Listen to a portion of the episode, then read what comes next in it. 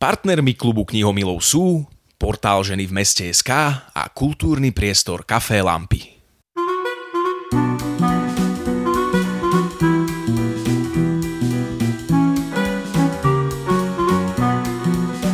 Vítajte pri počúvaní klubu knihomilov.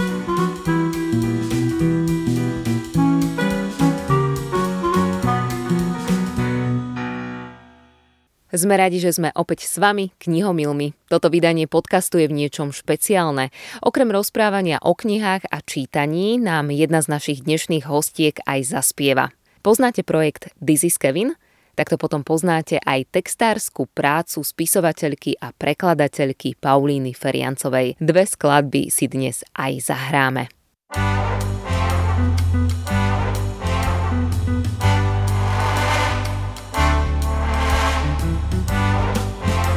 Počúvate klub knihomilov.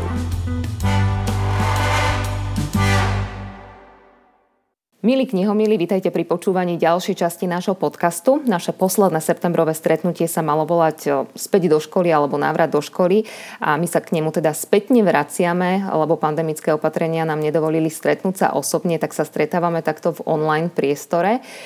Čo sme čítali my, čo čítajú naše deti, ako pestovať lásku ku knihám, ako si vytvoriť to puto možno aj v rodine, tak verím, že o tom všetkom sa dnes stihneme porozprávať s metodičkou, knihovníčkou Vierou Najmetovou, spisovateľkou a prekladateľkou Pavlinou Feriancovou a študentkou Jasminou Pustajovou. Moje meno je Martina Švirlochová, želám vám príjemné počúvanie. Dámy vám pekný deň, alebo teda nahrávame to podvečer, tak pekný oktobrový podvečer. Pekný podvečer. Pekný večer. Dámy, názov nášho stretnutia je návrat do školy a teraz si uvedomujem, že možno, že v tej aktuálnej situácii je to aj tak mierne sarkasticko, ironické, ale nemyslíme to zle. A možno, že to bude aj dobrá téma na to, do akej miery využiť ten priestor, ak teda nejaký je, aj, aj na čítanie, ale na to všetko sa vás spýtam. Na úvod sa spýtam takto najskôr. Ja ako mama to už používam tú vetu, že ako ti je dobre, že si v škole, a, a, keby som sa tam raz ja mohla vrátiť. Vierka, Pavlina, najskôr Vierka, keby bola taká možnosť, vrátite sa ešte do školy? Mali by ste chuť?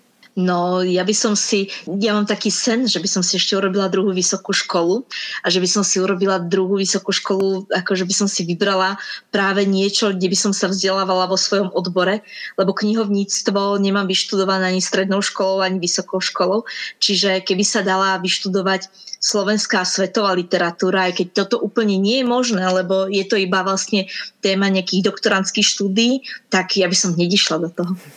Pavlinka? Ja rozhodne nie.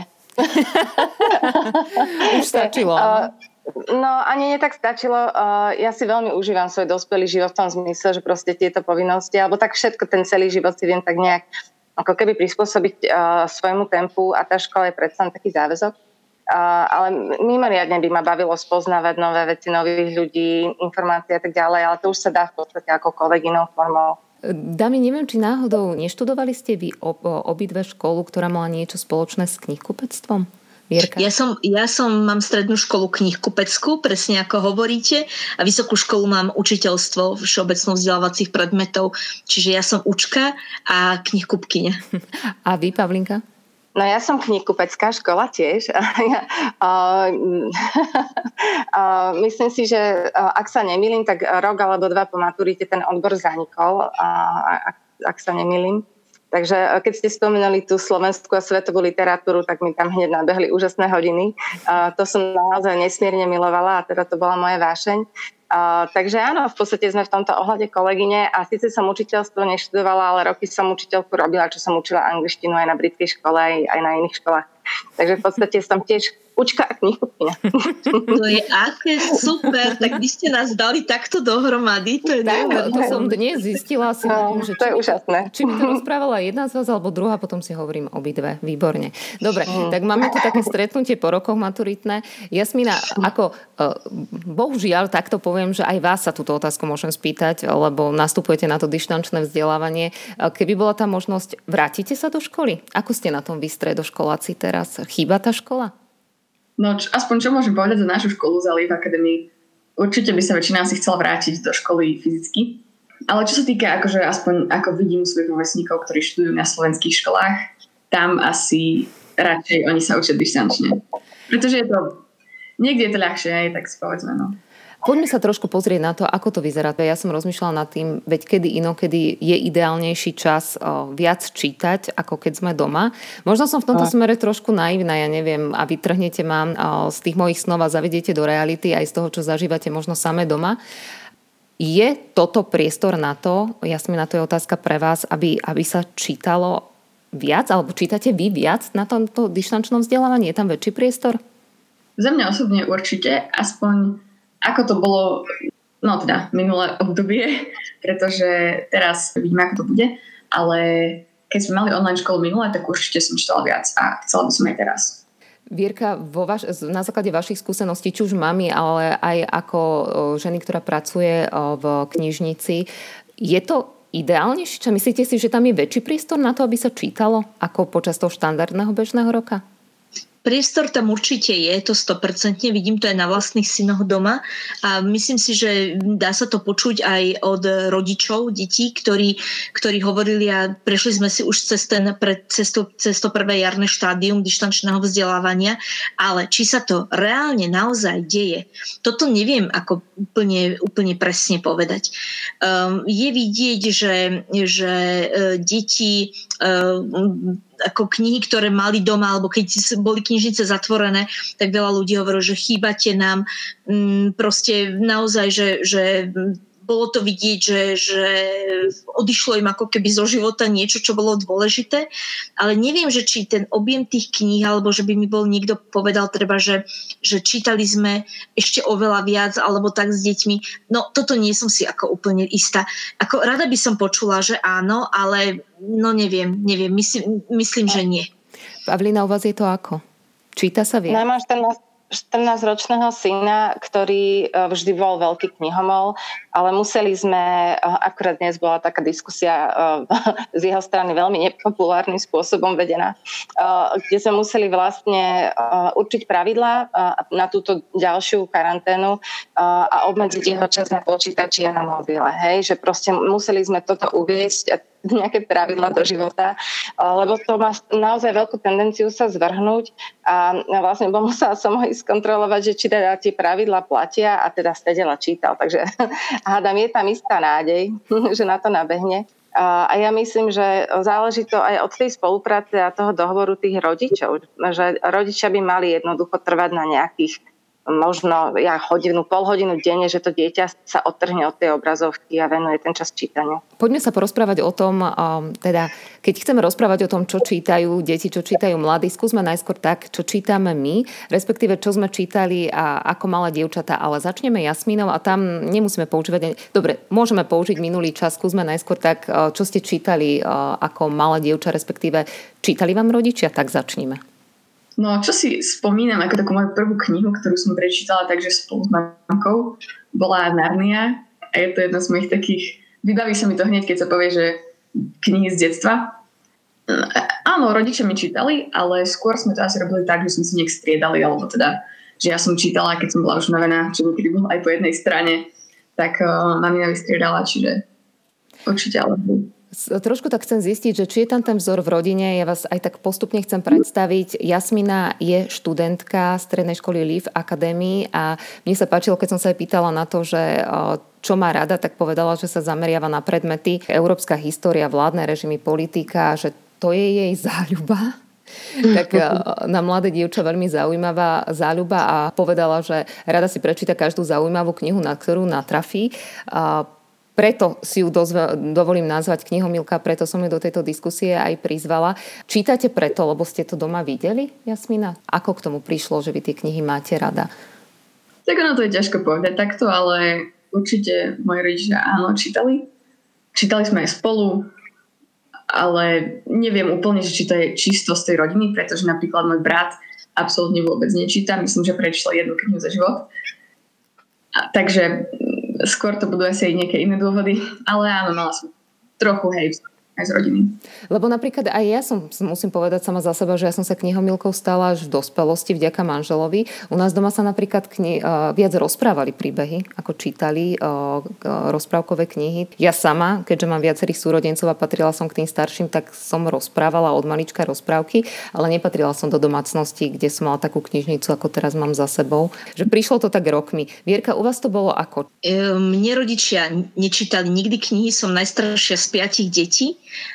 a, ale moja mama veľmi rada čítala. Ja som vlastne mala v nej vzor od malinka, že som videla, že napriek tomu, že je matkou piatich detí, že ty si e, čas na čítanie našla a ona mi dáva vlastne celoživotný vzor, aj mi dávala, že všet, aj, aj dnes, keď um, hovoria proste mladé ženy, ale vlastne to nie je len ženská záležitosť aj muži, že chodím veľa do práce, musím sa starať, kde by som našiel čas na čítanie, tak ja som to videla doma, že tak toto ide. Uh-huh. Videla som svoju babičku, knižku, ktorá strašne rada čítala.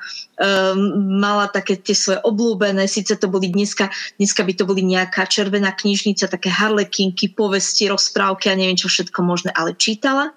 Môj, môj otec tiež veľmi rád čítal a som veľmi rada tiež, že som si zobrala manžela, ktorý miluje knihy a spolu uh, takým, ale veľmi myslím, že nenásilným spôsobom snáď sme dali aj našim trom deťom vzor v tom, že aby čítali, ale musím povedať, že je to ako jasminka, že, napr- že napriek všetkému, že môžete čokoľvek urobiť, treba, že jeden z mojich synov je veľmi technicky zameraný, čiže on nikdy romány žiadne čítať nebude ani nič, ale nie je o to ani, ani um, ja neviem, menej zdatný, alebo že by mal slabšiu slovnú zásobu, alebo by bol nedový, bože, hlúpejší, alebo čokoľvek. Len proste jeho vnímanie všetkého okolo neho je úplne iné ako naše.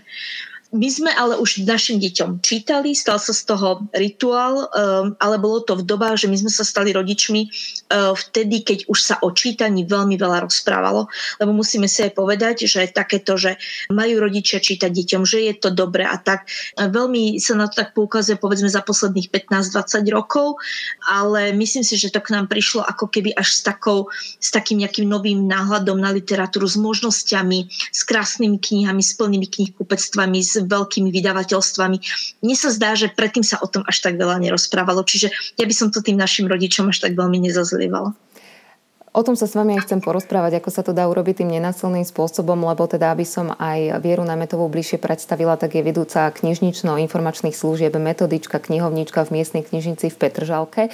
No a je to žena, ktorá má v vodzovkách na svedomí veľmi veľa zaujímavých projektov, si dovolím povedať. A myslím si, že veľa ľudí pozná, či už počúvadlo Prebuca s knihou, um, alebo Neboj sa povinného čítania, alebo ako aj lokal patriotku vás poznám, tak vás hádam môžem nazvať, ak môžem. Ďakujem.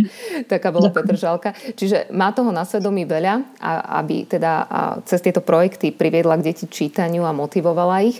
Pavlinka, u vás to bolo ako? Vy, čo zase môžem také spojitko medzi vami nájsť, tak Viera pracuje v knižnici a aj vaša mama pracovala. Tiež to na svedomí, že ste boli tými knihami obklopená? Úplne, to bola proste norma. Ja si neviem predstaviť, že to mohlo v nejakých rodinách byť inak, alebo v tom detstve. To bola norma. Mama, ktorá prichádzala z knižnice s igelitkami plnými kníh, ktoré proste častokrát uh, ako v podstate bola schopná za víkend prečítať a ešte sa teda o nás aj postarať. A vychovávala nás do sestrov sama, to znamená, že preniesla to na nás obe, takže sestra veľa čítala a knižnica detských kníh plná a, a bola to norma. Ja som jednoducho nemala dojem, že to v iných rodinách môže fungovať inak.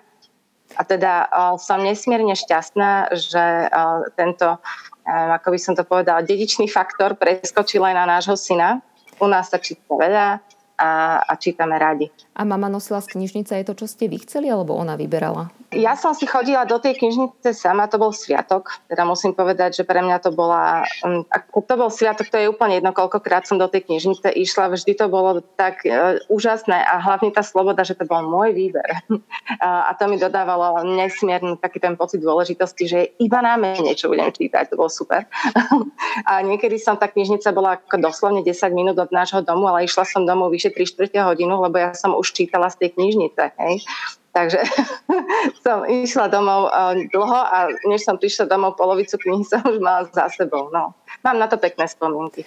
Je aj to, to je jeden z tých spôsobov. Ja som nejednú známu osobu počula povedať, že, a to je otázka aj teraz pre Jasminku, ale začneme Vierkou, že deti učia čítať práve tak, že učia, ani nemajú možno doma toľko kníh, lebo sú napríklad spisovatelia a držia sa tej teórie, že veľa kníh dostávajú, tak teda málo kupujú, že deti učia chodiť do knižnice. A niekedy je to viac bolestné, niekedy menej bolestné, ale učia ich v súčasnosti eh, na taký ten zvyk a návyk, aby si po tie knihy chodili do knižnice, aby tam bolo možno zachované to čaro, čo spomínala Pavlína. Vierka, je toto jedna z možností, ako priviesť deti k čítaniu, že ich učíme chodiť do tých kníh, do tých knižníc? To určite áno. Môžem iba potvrdiť, že deti sa naozaj, 99% detí sa e, cíti v knižnici veľmi dobre a slobodne.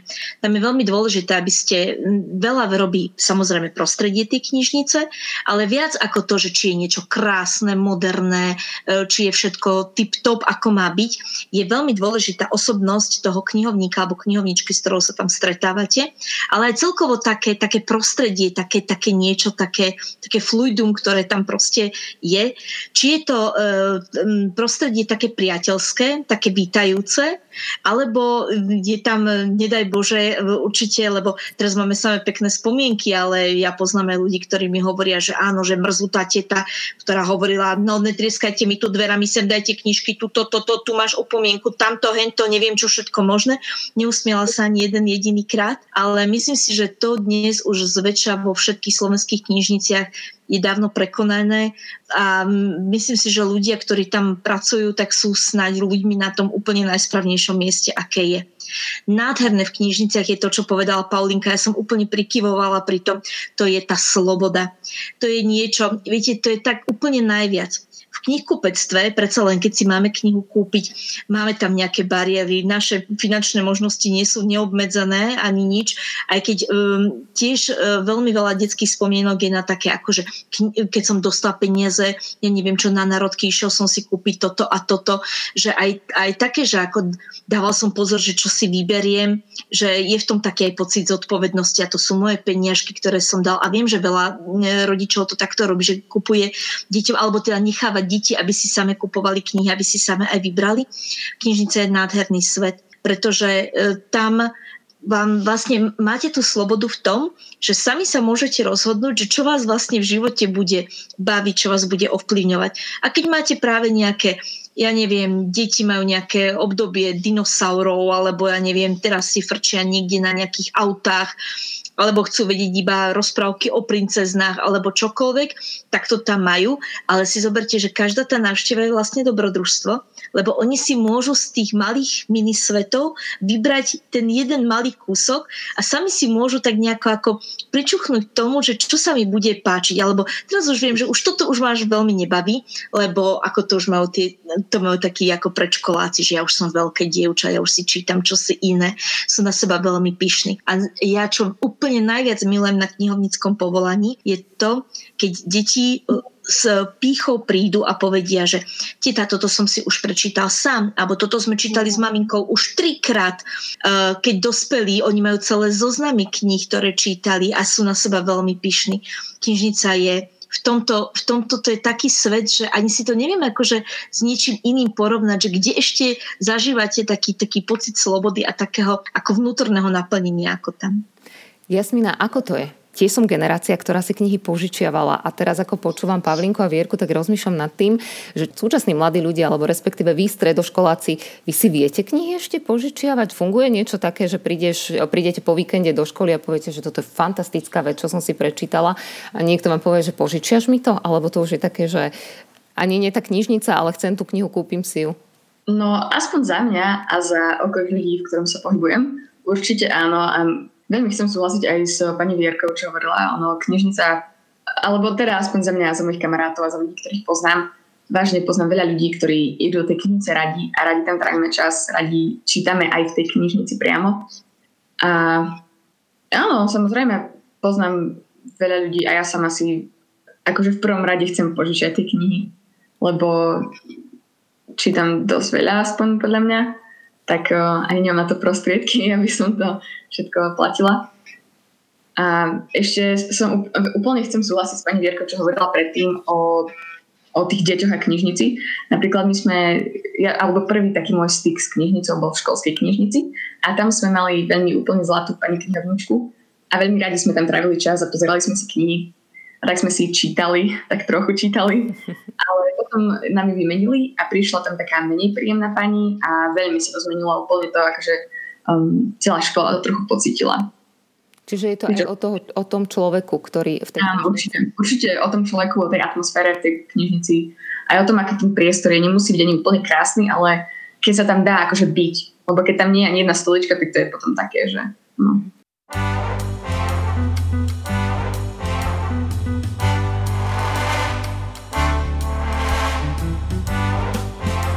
Počúvate klub knihomilov.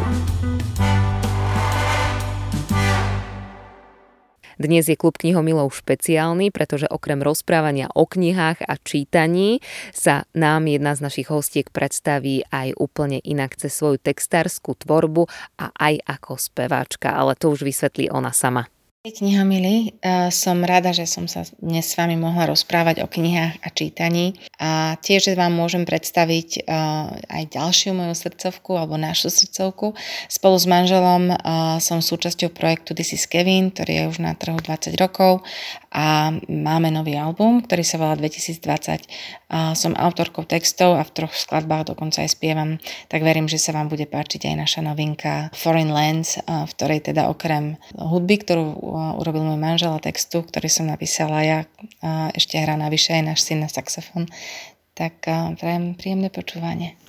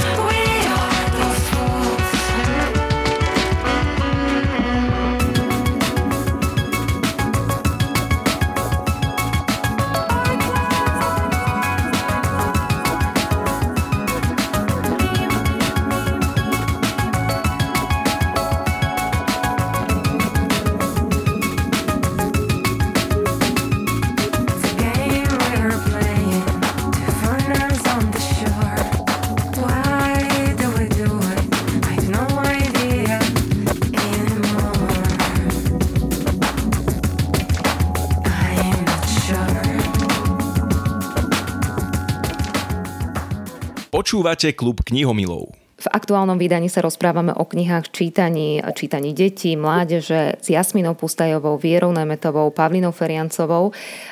Pozrime sa na to trošku aj z tej inej stránky a začneme najskôr takto. Začneme Paulinkou, o ktorej som teda ešte nepovedala, že okrem toho, že je spisovateľka, je aj prekladateľka, preložila približne 15 kníh pre deti a mládež.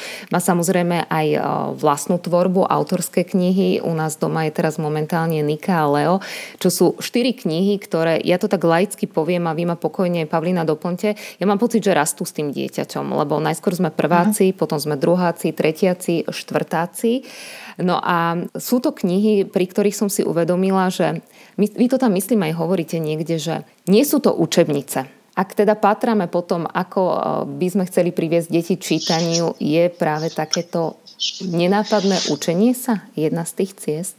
Jednoznačne. Vlastne my sa týmto nenápadným e, spôsobom učíme všetko od malička. To je proste v našej povahe, že? Ako človeka.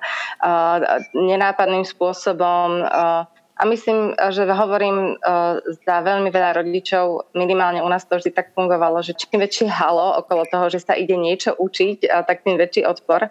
Uh, tak uh, myslím si, že takým nenápadným spôsobom, hravou formou, um, skôr do podvedomia tých detí vkladáte informácie, ako im uh, v podstate robí stresy z toho, že tak, toto je, musíš sa to nabiflovať. Ja neviem, myslím, že to funguje lepšie. Za mňa teda môj dojem. Nika a Leo vo vašich knihách zažívajú také konkrétne skúsenosti, ako sa správať v divadle cez prvé zvieratko. Sme sa dostali až k všiam a neviem k čomu všetkému takému tomu chcenému, nechcenému, praktickému. Podľa čoho ste ich vyberali? Sú to skúsenosti, ktoré máte osvedčené z vlastného života? No, Určite áno, vši boli veľká téma. Teraz som nena. Nie, ako to bolo, to proste to človeka poznačí. mali sme, mali sme ten zážitok, asi ako každý, kto má dieťa v školke, v škole. Ale ja som taký nahrávač, ja chodím a chodím, pozerám sa po svete a ja si tie príbehy tak nejak nahrávam. Ja, ja nesmierne rada pozorujem a vždy som rada pozorovala. A ja niekedy ani neviem proste, čo sa kde uloží a zrazu sa to vyplaví.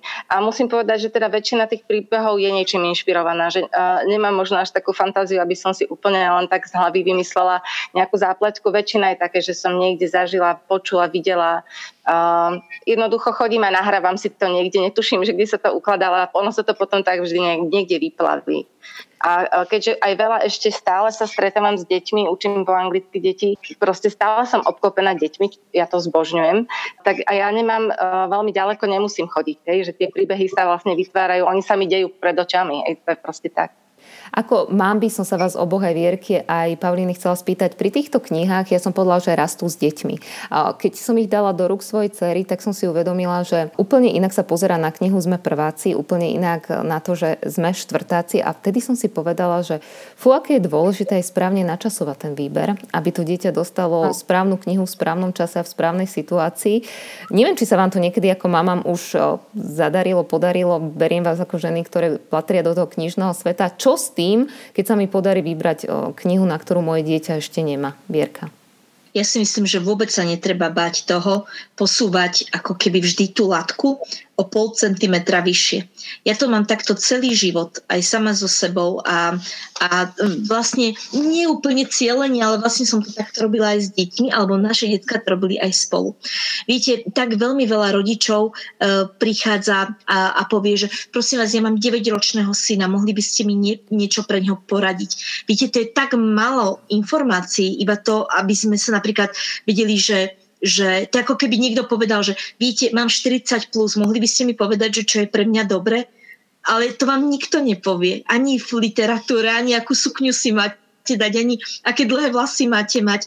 To nemôžeme to vlastne cítiť úplne až aj od detí. Sú deti, ktoré sú veľmi vpredu a práve takéto jemné, vždy tak akože byť trošku ako keby nad, ich neuveriteľne posúvať dopredu. Ale zase treba rešpektovať aj i tú individualitu detí, že samozrejme sú deti, ktoré ktoré majú problém a sa tak ako keby musia trošičku tak pomaly doťahovať na svojich rovesníkov a že možno častejšie počúvajú, že joj, ale tá Alenka od susedovcov, oni už majú toto a toto a ty ešte len toto a toto. To, to je vlastne trošku taká, ako to je zase taká cesta do pekla. Čiže urobiť také niečo, ako taký nejaký zdravý výber, ale akýkoľvek záujem to dieťa má, čokoľvek. A pre mňa aj ako pre rodiča je veľmi dôležité, že aby ti deti mali dostupnosť ku všetkým knihám, ku akýmkoľvek chce. Pred chvíľočkou pred našim nahrávaním to bolo také milé, prišla vaša cerka pani Martina a ukazovala mi na kameru malé ženy. A jasné, že to je knižka a ešte, ešte sa jej pýtam, že kto to číta, ty alebo maminka? A ona hovorí, a vy si mi povedala, že mamina, ale že chceme si pozrieť film. Ale veď kde je napísané, že malé ženy si napríklad nemôžete čítať spolu pred spaním alebo pozrieť si film. Prečo? Za to, že je na filme napísané, ja neviem čo, 12+, plus, alebo za to, že je na knihe napísané, že, alebo, alebo jej grafika hovorí, že je to kniha pre dospelých. Toto je neuveriteľné a toto sú veci, ktoré v nás potom veľmi takú veľmi silnú pamäťovú stopu zanechávajú. To je, viete, aj zasa, viete, aké sú potom oni pyšní, sú v 6. v 7. triede, že ja už som ale čítať detektívku, hovorím, videl si detektívku vo filme. Nie, ja som si prečítal detektívku, ja už viem, aké to je. Oni sú úplne, úplne sa tešia z tohoto, čiže ja by som sa tohto vôbec nebala. Pavinka? No jednoznačne a prešla som si tým ja tiež aj ako, ako dieťa sama. Uh, neviem, z nejakého dôvodu ma veľmi oslovila kniha od um, Denis Diderom Niška. Ja som, ja som poloslova nerozumela, ale prekúsala som sa dokonca, fascinovala ma tá téma. A potom som ju vlastne na tej strednej knihkupeckej mala ako povinné čítanie na svetovej literatúre. Ja som bola tak pyšná, že som mohla zvihnúť tú ruku, to som bola asi prváčka, a povedať tej novej profesorke, že ale ja už som to čítala. No to už som sa nepriznala, že som nič nerozumela a že to budem musieť čítať ešte raz, lebo to proste tedy nedávalo kúsok zmyslu, ale uh, bola som nesmierne na seba hrdá. A teda poznám to aj od syna, prišiel s tým, to bola taká moda, no nie som na to pyšná, ale mala som dojem, že z pedagogického hľadiska, že teda dobre spravíme. To veľmi chcel knihu It, to je tak nejaký horor absolútne nevhodné. On bol snad šiestak aj drahé a chcel to na nejaký sviatok. A tak som si povedala, že no jediný spôsob, ako ho naučiť, že proste na niektoré knihy ešte nedorástol, je teda to proste spraviť. A tá kniha tu je, a nikdy sa do toho nepustil, lebo bol tak vydesený už z tej hrúbky tej knihy. A, a samozrejme aj z toho obsahu, že naozaj on naozaj snať ani neotvoril ale poučil sa a odtedy si vždy dá veľký pozor a pozorne si vždy prečíta buď vzadu alebo proste si prelistuje. Proste to sú také nejaké lekcie, ktoré si tak sami sebe pripravujeme a, a nedajú sa obísť. Ja musím povedať, že ja som bola veľmi pyšná na to, že moja dcera, chcela som veľmi, aby si prečítala Annu zo Zeleného domu, respektíve takto, aby si ju vypočula, lebo teraz bude mať audioverziu. A tiež som riešila, či už dorastla, nedorastla, tak si vrajím predtým, ako kúpime knihu a audioknihu, tak si to pozrieme, ten úplne najstaršiu verziu, akú si pamätáte. Teraz ani nedýcha pri nej a taká som na ňu pyšná, lebo pozeráme teraz cez toto korona obdobie Anu zo Zeleného domu.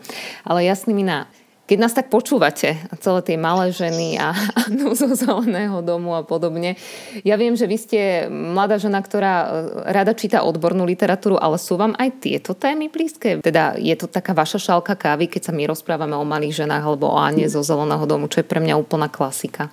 Ale áno, tak Anu, Anu zo zeleného domu som videla, ale musím povedať, že teraz mám extrémne málo času a veľmi zdávam pozor na to, čo čítam a veľmi veľmi tak rozmýšľam nad tým, že akú má pre mňa hodnotu z krátkodobého aj z dlhodobého hľadiska.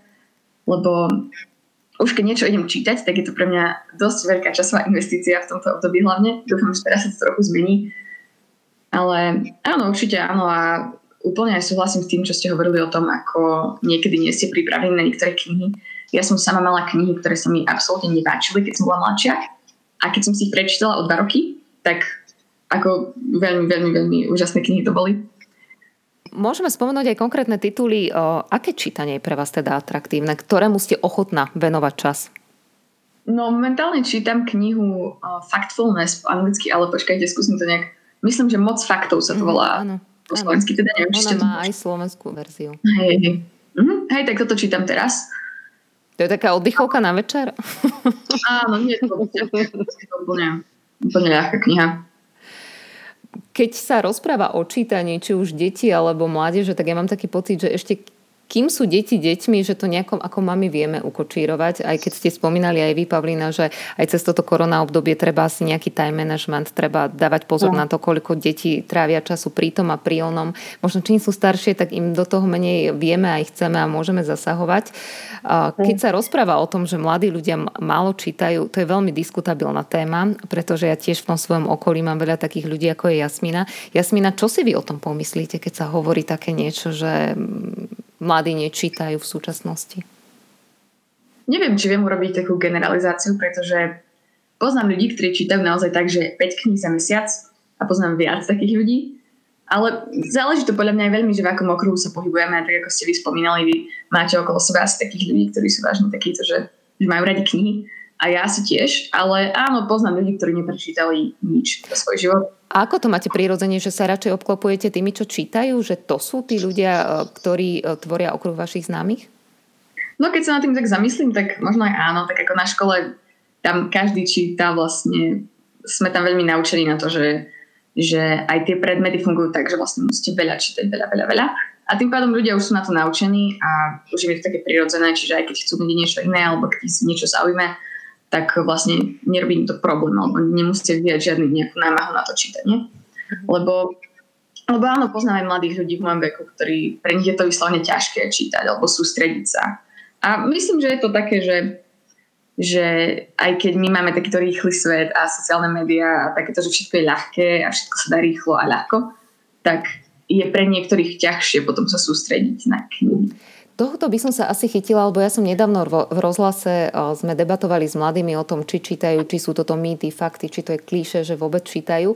A o tom sa môžeme baviť do nekonečna. Ale čo tam rezonovalo, je práve toto, čo teraz vy, Jasmina, spomínate, že sa nedokážu dlho sústrediť a, pre mňa bolo také úsmevné dve veci, teda, že áno, my čítame a teraz skôr to boli básne, alebo teda nejaké krátke texty na tých sociálnych sieťach a vôbec to, čo považujú za čítanie, lebo keď som položila klasickú otázku, že čítaš, tak odpoveď znela, že veď áno, ja si tak každé ráno pozriem noviny, presnorím internet, že áno, čítam, že oni za čítanie považovali nie knihu v ruke, ale prečítanie si nejakého krátkeho textu a odkazu na internete. Je to tak, že radšej niečo krátke, že tam nie je ten, no, takéto sústredenie sa na dlhšie texty?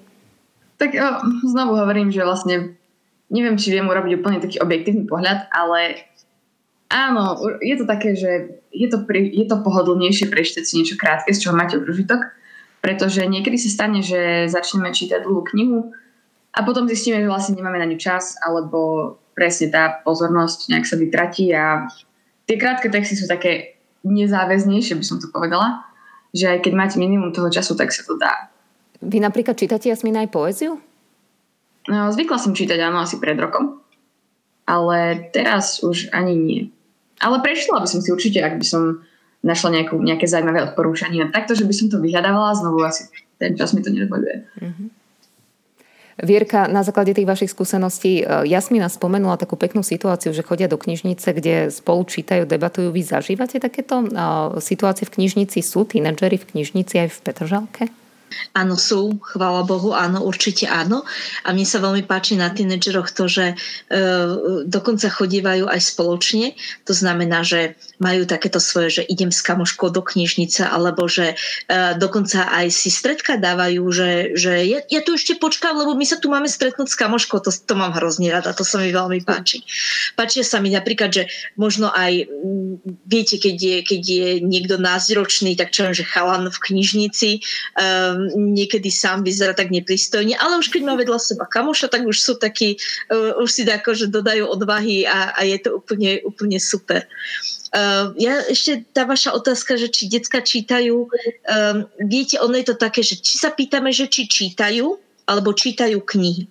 Keď sa hovoríme, že čítajú, tak dnešné deti práve v jasmininom, prepač, nie si, nie si dieťa, mladí ľudia v jasmininom veku e, neuveriteľne veľa e, ten počet znakov, ktorý oni musia prečítať, ten počet vied, ktorý oni denne prečítajú. A teraz uh, môžeme sa o tom baviť, že čo, že či čítajú len nejaké blogy, alebo čítajú len krátke správy, ako ste spomenuli, alebo ja neviem čo, nejaké, nejaké čokoľvek, ale ten počet tých znakov je, a to som nehovorila, ja to nehovorím ja, ale múdrejší ľudia odo mňa je nespočetne väčší ako to bolo, keď my sme boli v ich veku. Mm-hmm. Čiže oni čítajú a čítajú veľa.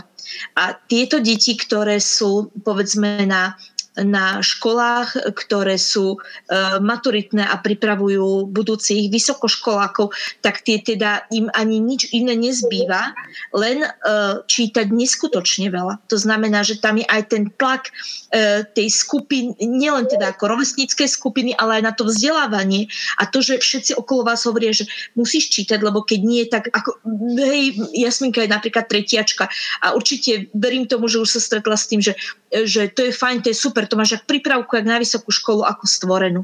Dnes je veľa a podľa mňa aj toto, čo, čo mm, teraz mm, vidíme a ten, toto, čo teraz prežívame, na mladých ľudí je tam podľa mňa oveľa väčšie taký tlak na, na seba vzdelávanie. Lebo predtým to bolo tak, že áno, že pani učiteľka sa postavila a čokoľvek. Dneska, aj keď sa nám nepodarí pripojiť sa na vyučovaciu hodinu, či už z nášho dôvodu alebo z dôvodu e, pedagóga, to neznamená, že tá látka napríklad nebude prebrata, alebo že si to nemajú prečítať, alebo tak.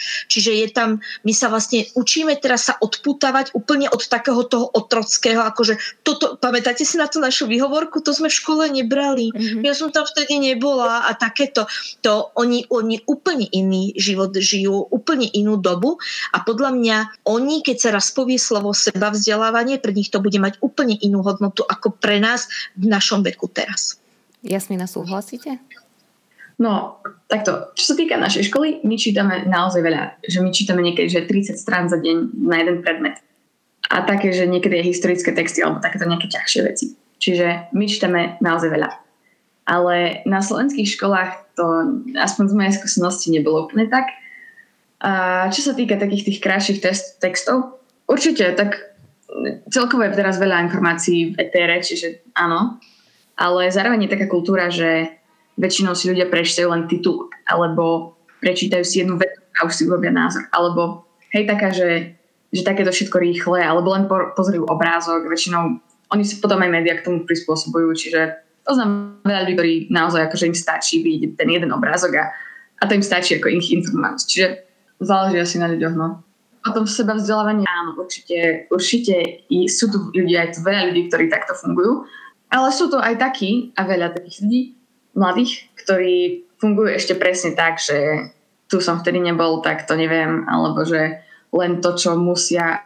Ale tak je, záleží veľmi, pretože ja bývam napríklad v Košiciach a tu na tu na to tak viac vnímam, že je to taká kultúra, kde ľudia robia len to, čo musia. No. Samozrejme, prostredie urobí veľmi veľa. Ale toto bol správny postreh, že tam sa úplne mení tá filozofia toho čítania a toho, čím sme boli zahltení my, čím ste zahltení vy tá posledná časť toho nášho rozhovoru by viac menej bola aj o tom, respektíve o tom, čo má ten prívlastok povinné.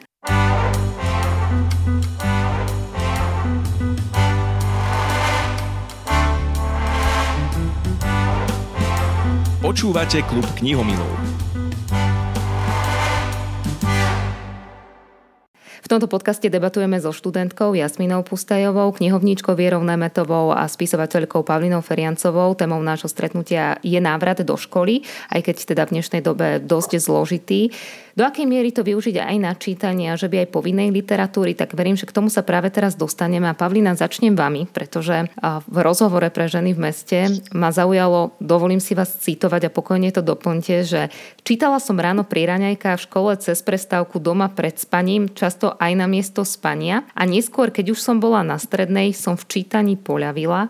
Dokonale ma odradilo množstvo povinnej literatúry, ktorú sme mali na knihkupeckej škole. Tak do akej miery teda tie vaše čitateľské návyky ovplyvnila práve tá kategória, ktorú tak voláme povinná literatúra? Veľmi. Ja som, tá, tá sloboda toho výberu bola pre mňa v podstate prvorada. Ako, to je možno aj takou nejakou povahou, že ako náhle mi niekto povie, že toto musím prečítať, tak mohlo by to byť aj pozlatené, ale jednoducho proste ten odpor, ako ja neviem, možno, že to je fakt niečo individuálne, že áno. A o to viac sa mi páči, že keď začal syn vlastne na druhom stupni mať to, čo mu sa hovorí povinné čítanie, tak si mohli tie deti zo žánrov vyberať, že nemali konkrétnu knihu, ale proste mali aj dobrodružná literatúra. Vyber si, čomu ťa to tiahne. Denník, vyber si, k čomu ťa to ťahá, tá téma, alebo proste ten rozprávač, vyber si sám. Um, myslím, že z môjho pohľadu to má väčší zmysel tie deti týmto spôsobom, dať im tú slobodu, tú voľbu, um, aby nemali uh, potom taký ten trpký pocit, že toto ma ani nebaví. Že jedna jediná taká, uh, taká kniha, ktorú proste si prelúskal Jar Adely Ostroludkej, ale tak to vám poviem, že to bolo um, až utrpenie pre mňa ho sledovať pri tom. Uh, a teda um, nesiahol po obľúbenom uh, takom tom vyhľadávaní tých extraktov na internete, lebo to som mu nedovolila a, a musel sa cez to prekúsať, ale až mi ho bolo ľúto, tak vám poviem, že proste, uh, neviem, niektoré veci vedia človeka veľmi, veľmi znechutiť. No. Ako to potom ale bolo s odstupom rokov, že je to tak, že ste sa vrátili rokmi k niečomu, čo ste si neprečítali na tej strednej? Ja som teraz napríklad bola na literárnom mm. kežmarku a tam bola téma Hviezdoslav a veľmi uh. zaujímavé bolo sledovať, koľko ľudí sa v súčasnosti vracia k Hviezdoslavovi aj z radou mladých, ale aj tých starších, uh-huh. že počas školy, no asi dobre, Ežo, Gábor Vekon, také to, ešte to epické uh-huh. áno že to ešte možno, ale že v tej 40 sa potom im tak nejakým spôsobom ten Hviezdoslav učaroval. Neviem, či teda práve on, ale vrátili ste sa po rokoch k niečomu tomu, čo vám bolo Hviezdos... znechutené? Hviezdosłav nie, ale e, s údivom som si prečítala Neprebudeného, ktorý ma teda nejakým spôsobom neočaril, keď som ho čítať musela, ale potom neviem, ako fakt, že ten vek mi asi e, otvoril oči a niečo ma oslovilo v tom príbehu Neprebudený. Ano? Takže tak, e, to je jedna z tých vecí, ku ktorým som sa vrátila. A hoci si neviem spomenúť, či sme mali Rufusa ako povinné čítanie alebo nejaké vety, vlastne od neho to neviem, ale vlastne tiež som ho až po 40 objavila a, a očaril ma proste absolútne si ma získal a ten svet som zrazu pochopila. A, a myslím si, že je veľmi veľa titulov, ktoré proste deti ešte nemôžu úplne si vychutnať, lebo nemajú tie skúsenosti alebo ne, nezažili ešte v živote a, niečo, čo by im dokázalo ten zážitok sprostredkovať. A za mňa rozhodne teda. A na sa viem škole, ale ako ste boli vy dve, mám pocit, že to, to musí byť hádam aj povinné to čítanie, nie, Pavlina? Áno, ako tam bolo nesmierne množstvo tej literatúry a, a vlastne niektoré boli úplne úžasné, že asi by som sa sama v tom veku nerozhodla a, niektoré z tých titulov čítať, ale ja si aj nespomínam, to boli, to boli desiatky, desiatky, desiatky kníh, ktoré my sme museli vlastne mať načítané, či slovenská alebo svetová literatúra. Mierka, vy ste tá žena, ktorá sa pustila do niečoho, čo ja som veľmi zvedavá, aké máte skúsenosti, pretože ako neviem, či vyslovene len s mladými, ale predpokladám, že asi to budú stredoškoláci, uh, ste sa pustili do toho, aby prišli na chuť tej povinnej literatúre, aby uh, sa im zapáčila. Tak uh, ak si pamätám správny názov, volá sa to Nebojme sa povinnej literatúry? Áno, veľmi pekne projekt. ste to povedali. Áno, bol to môj spoločný projekt s mojou priateľkou, vtedajšou kolegyňou Petrou, ktorý sme si vymysleli práve preto, pretože sme sa často za vypožičným pultom stretávali s otázkou, ktorú si kladieme a na ktorú si pamätáme my sami, že prečo ja mám vlastne toto čítať, akože na čo je toto vlastne dobre, prečo ma k tomuto nutia. Uh, musím povedať, že našim cieľom nie je možno ukázať im uh, krásu tých kníh, pretože Mm, môžeme sa akokoľvek snažiť, ale nemusí to tak byť. Proste každý máme úplne iné aj osobné preferencie, čitateľské, akékoľvek nastavenia. Um, nemôžem ja presvedčiť, aby sa páčilo mladému človeku chrám Matky Božej v Paríži, uh, alebo, alebo kapitánová dcéra, ktorá sa mne v živote nikdy nepáčila. A ne, nemôžem presviečať o niečom, o čom sama nie som presvedčená.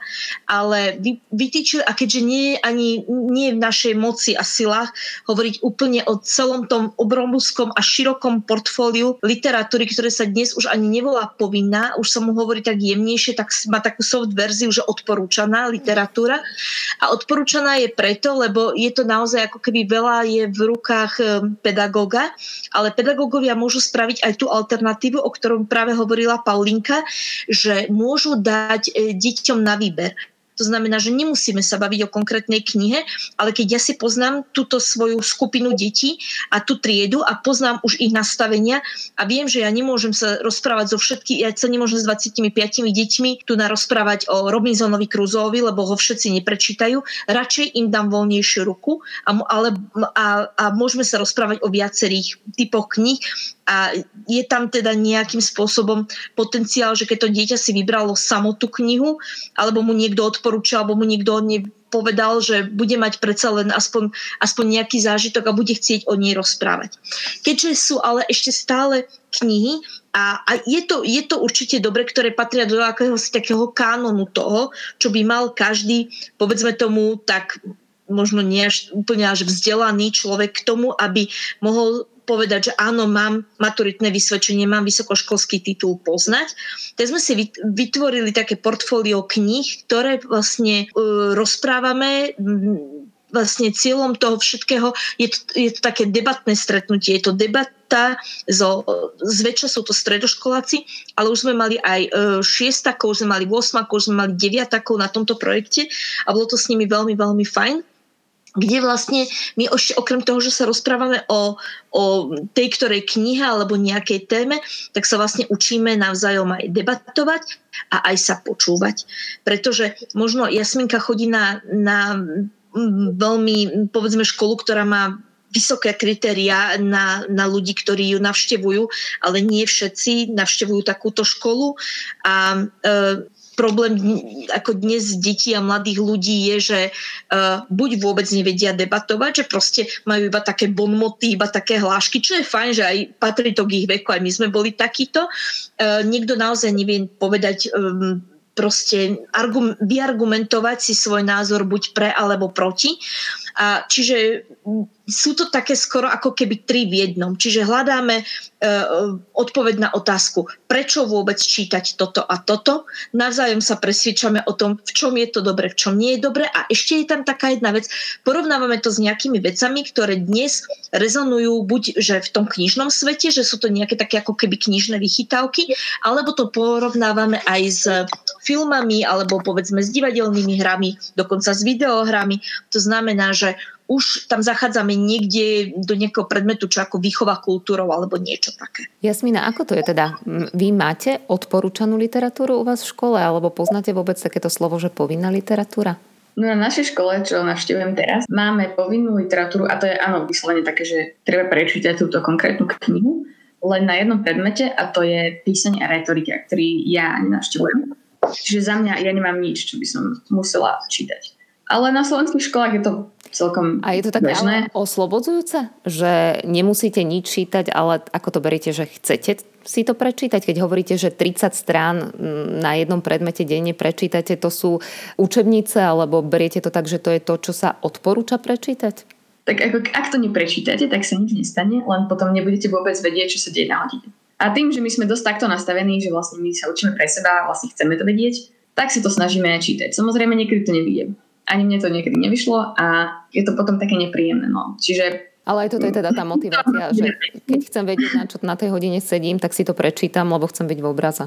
Áno, no my, my tie hodiny väčšinou máme v takej forme diskusí. Hlavne európska história je taký predmet, kde, veľa váž, kde treba vážne veľa čítať a tie hodiny potom fungujú v rámci diskusí. Čiže tam, ak si to neprečítate a nevedeli ste to už predtým, tak je to trochu problém. Vlastne nemáte z toho nič.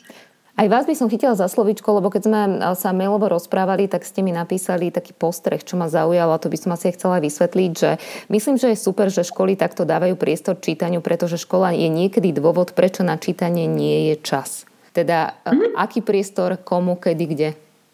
No, mne sa práve páči to, keď školy spravia to, že si môžeme prečítať, čo chceme. A nám to takto aj dali. A viem, že áno, boli ľudia, ktorí to nevyužili a ktorí si našli nejaké výťažky len na internete a no, čo s tým, hej, to je také. Ale pre ľudí ako ja, alebo ešte pre viacero mojich spolužiakov, to ešte bolo na minulej škole, ktorí sme mali dosť veľa aktivít a nemali sme tak veľa času a robili sme že len to, čo sme považovali za fakt dôležité. A toto bolo také, že je to školská aktivita, treba to spraviť, ale zároveň sa nám to páči. Čiže nám vlastne dali ten priestor, kde sme mohli robiť to, čo chceme a mali sme pocit, že je to nejakým spôsobom produktívne alebo že nejakým spôsobom je to dôležité. A poznáme veľa ľudí, ktorým aj, hej, že to povinné čítanie tiež má také dve strany, pretože napríklad ja som tiež taká, že keď niekto povie, že niečo musím, tak sa mi to automaticky chce menej. Ale poznám veľa ľudí, ktorí práve že majú pozitívne ohlasy na to, pretože im sa páči, niektorým že sa to páči, že, že im vlastne škola dá také časové obmedzenie, dokedy musia čo prečítať a že vlastne sa im potom ich to motivuje Čiže potrebujú ten deadline.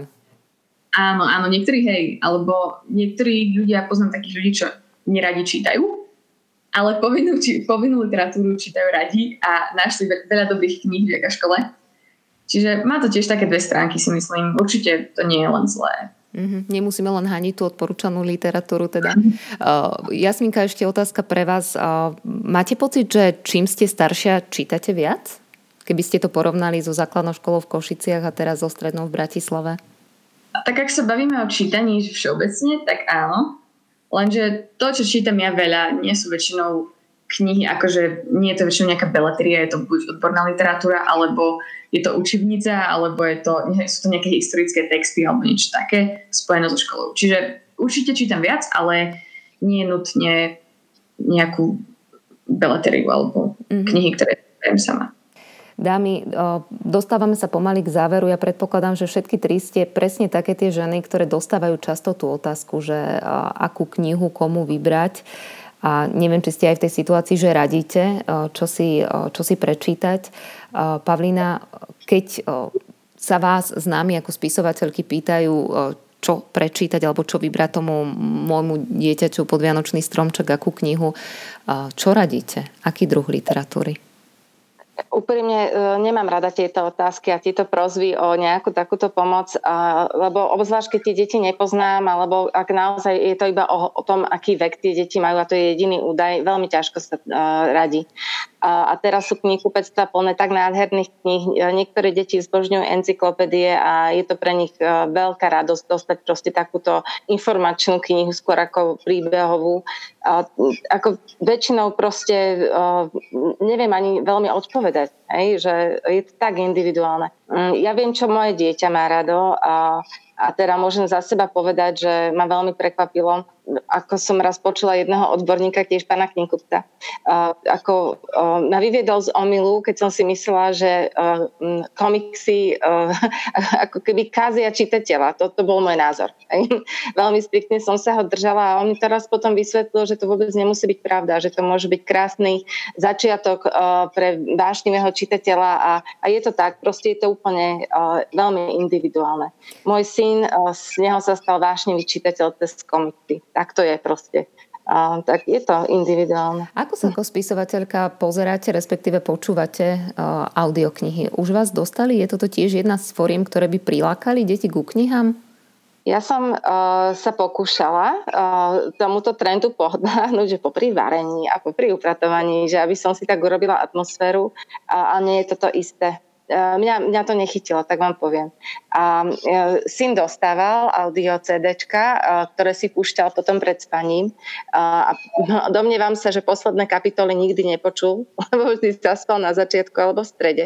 Tak, a nakoniec aj tak sám pochopil, že to je pre neho väčšia radosť, keď si to môže listovať a, a keď to šuští pod rukami. Mm-hmm. Dokedy ste čítali synovi knihy? V podstate keď začal už sám byť čitateľ, uh, ako taký fakt, že už si sám v sebe istý, taký druhák, uh, tak myslím, že to bolo uh, niekedy, že na striedačku, keď už bol unavenejší, že sa mu potom jednu kapitolu, ale myslím, že ten druhý ročník bol taký strop. Ale treba povedať, že keď sa začal učiť po anglicky, lebo on teraz študuje na bilingvali, tak uh, mali sme nejakú knihu uh, práve v anglickom jazyku a ešte jeho úroveň nebola taká, že by jej rozumel, tak sme sa striedali a ja som mu vlastne pomáhala sa tou knihou prekúsať a, a to už bol možno šiestak, siedmak. Alebo možno aj osma, neviem. To sú také čarovné chvíle a veľa rodičov mi hovorí, že mm. čítajú, kým to dieťa o to stojí, lebo Áno. je to krásny okamih. Ešte pre vás ako pre spisovateľku, ako sa pozeráte na, dajme tomu, na tú voľbu, lebo veľa rodičov potom siaha, že skúsi dieťa namotivovať najskôr filmom, napríklad tej malé ženy, mm-hmm. alebo Anna zo Zeleného domu, mm-hmm. ale ešte viac napríklad Harry Potter samozrejme a podobne. A potom mm-hmm. tak podprahovo si nájdú pod Vianočným stromčekom tú knihu. Je aj toto cesta e, ako zaujať knihou mladého človeka a dieťa? Môže byť. Môže byť. Um, napríklad už ten spomínaný Harry Potter. To sú celkom hrubé knihy a, a deti sú schopné, uh, hlavne tie prvé časti, ktoré ešte nie sú tak hrozne desivé, uh, aj mladšie deti si radi pozrú a potom uh, si to radi aj prečítajú. To tiež poznám z praxe, ako z domu, ale aj od ostatných detí. Uh, môže to takto krásne fungovať. Je, je mnoho takýchto uh, kníh, ktoré boli potom sfilmované, alebo od Roald Dala, uh, tie bosorky, tie mm-hmm. čarodejnice. Sú krásne uh, filmové adaptácie, ale aj tak uh, nič nenahradí to, ako keď si dieťa môže v hlave tú svoju vlastnú čarodejnicu nakresliť a vymyslieť. Má to svoje čaro aj ten film, aj tá kniha. Vierka, vás sa to aj bojím spýtať, lebo vy ste celý deň v tej kni- teda celý deň ste v tej knižnici a mám pocit, že vy stokrát za deň musíte odpovedať na otázku. Čo by ste mi odporúčili prečítať si? ja mám to šťastie za posledné roky, eh, že aj keď nie som úplne každý deň už aktívnou knihovničkou, lebo pôsobím teda už trošku, trošku inak, eh, ešte stále som ale pri tom, občas pri tom vypožičnom pulte, ale mám to šťastie participovať už niekoľko rokov na výberoch eh, takých tých najlepších kníh. Je to taký projekt pre Košickú knižnicu pre deti a mládež, volá sa to, že Vianočná kniha sa otvára, ktorý sa pred asi dvoma rokmi presunul a je to taký spoločný kni- projekt aj najväčšieho, jedno z najväčších knihkupectiev, ktoré máme tu na, u nás na Slovensku. A mm, máme rozdelené knihy na rôzne kategórie, sme zaradení do takých tímov. Ja pracujem s tímom mojich priateľiek, sme si založili také občianske združenie, volá sa to, že Ulec knihov. A máme na starosti kategóriu, ktorú ja úplne milujem. A to sú práve mladí ľudia vo veku 14 až, až 16 rokov, ktorí sa dajú ešte ako keby v takom tom poslednom, to je hranica toho, kedy môžete ešte ako tak odporúčiť mladému človeku, že čo by asi mohol čítať. A práve e, každý rok vyberáme z kníh, ktoré majú vročenie e, z toho predchádzajúceho roku alebo vyšli v tom roku to naj z naj, ktoré podľa nás e, takto to je vyberá sa to pomerne ťažko. E, musíte sa tak trochu ako keby odosobniť od toho, že ste dospeli, čo si o tom myslíte vy, ale na druhej strane nemôžeme dávať ani tú latku nízko a vyberať iba mainstreamové tituly, ktoré by sa kvázi mohli páčiť tým názročným. A preto sa snažíme robiť taký celkom dobrý mix. Sme ohraničení e, desiatimi knihami, ktoré v ten rok odporúčame ako najlepšie a sú v nich komiksy, ktoré, ako, ako e, spomínala uh, Paulína, uh, nie je rok, aby sa minimálne jeden alebo dva komiksy tam nenašli. Um, pred dvoma rokmi to bol české vydanie a tento rok máme veľké šťastie, že vyšlo aj v Slovenčine komiksové spracovanie denníka Anny Frankovej, ktorý je shodou okolností aj na niektorých školách a gymnáziách odporúčaným um, čítaním pre mladých ľudí a myslím si, že táto komiksová forma je úplne perfektná, úplne úžasná. Predtým to bol vlastne taký, taký exkurs do skveta fyziky, vedcov a objavov, to sa mi neuveriteľne páčilo. Um, minulý rok to bolo vlastne zase napríklad predstavenie 50 najlep, takých najmienkotvornejších žien na svete. Čiže sú to takéto rôzne, rôzne typy, čiže neodporúčame iba beletriu, ale snažíme sa, aby si v našich odporúčaniach našiel, našiel knihy alebo knihu aj práve rodič, ktorý má doma nečitateľa a ešte stále hľadá k nemu nejakým spôsobom cestu a chce mu niečo odporúčiť a dať mu niečo, niečo veľmi dobre. Pre mňa sú napríklad alternatívne spracovania kníh, ktoré dnes keďže sme hovorili tak trochu o povinnom čítaní, e, sa mi veľmi páčia. Páčia sa mi napríklad manga komiksy Shakespeareovho Roma a Julie. Tie sú podľa mňa úplne skvelé. A teraz e, celkovo, keď si zobriete, že dať vôbec niekomu čítať drámu, dať niekomu do ruky divadelnú hru a povedať, že načítaj, to je, to je neuveriteľne ťažké. Divadelná hra sa má buď sa má minimálne aspoň počuť ako nejaké dramatizovanie čítanie, ale divadelná hra je určená pre divadlo, nie preto, aby ste si chytili Antigonu, čítali a ešte nad ňou vzdychali, aká je úžasná. Tak toto vôbec nefunguje. Ale uh, práve existujú proste veci, existujú cesty, kedy sa to dá. A Paulinka hovorila, že veľmi, ako nemá rada až tak veľmi audioknihy, tak ja úplne audioknihy milujem, pretože pre mňa je to až také ako povýšenie toho čítania, ešte o ďalší druh umenia, to je takéto umenie slova. E, to, že to, keď to číta profesionál, tak je to niečo neuveriteľné. Dokonca sú vynikajúco urobené knihy, pre ktoré sú spravené hudba, treba iba pre tú audioknihu. Aj tá je na veľmi vysokej úrovni. Um, sú tam aj také všelijaké uh, zvukárske, veľmi dobré veci, hej, všelijaké šuchy, buchy, ruchy, ktoré vám umocnia tú atmosféru a m, napríklad môj muž, ktorý má tisíce kilometrov mesačne najazdené v aute a nemá až tak veľmi čas na čítanie, tak on má veľmi veľa kníh má odpočúvaných. A, a, čiže aj to je alternatíva k bežným knihám, jak sú elektronické knihy, tak aj tieto audioknihy.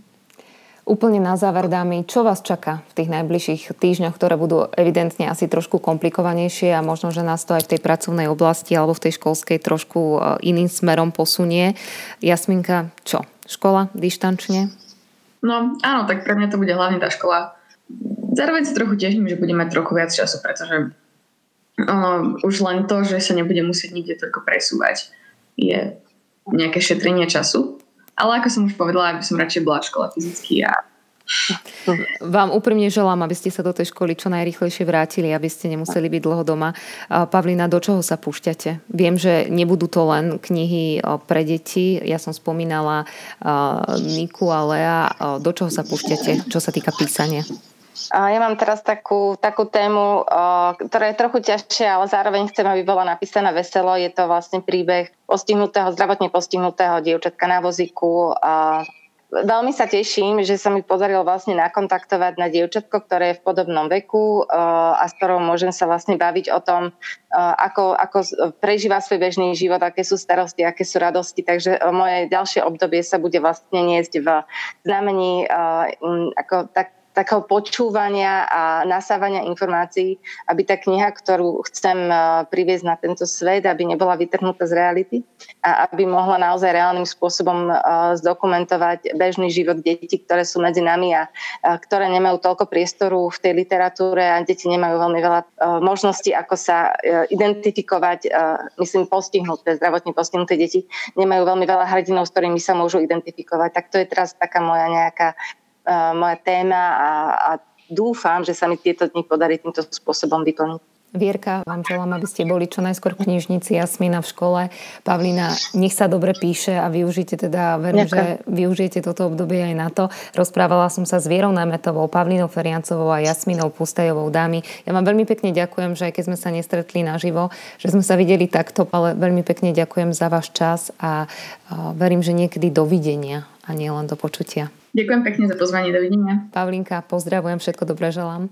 Ďakujem veľmi pekne aj vám, dovidenia. A Vierka, to isté. Pevné zdravie a nech tú knižnicu máte čo najskôr plnú ľudí. Ďakujem veľmi pekne za príjemné priania. Bolo mi cťou vás všetky spoznať, aj keď len takto v tom online priestore, ale verím, že sa určite stretneme a bolo to veľmi milé, že som vlastne, uh, vlastne spoznala aj svoju konškolačku zo, zo školy Paulinka.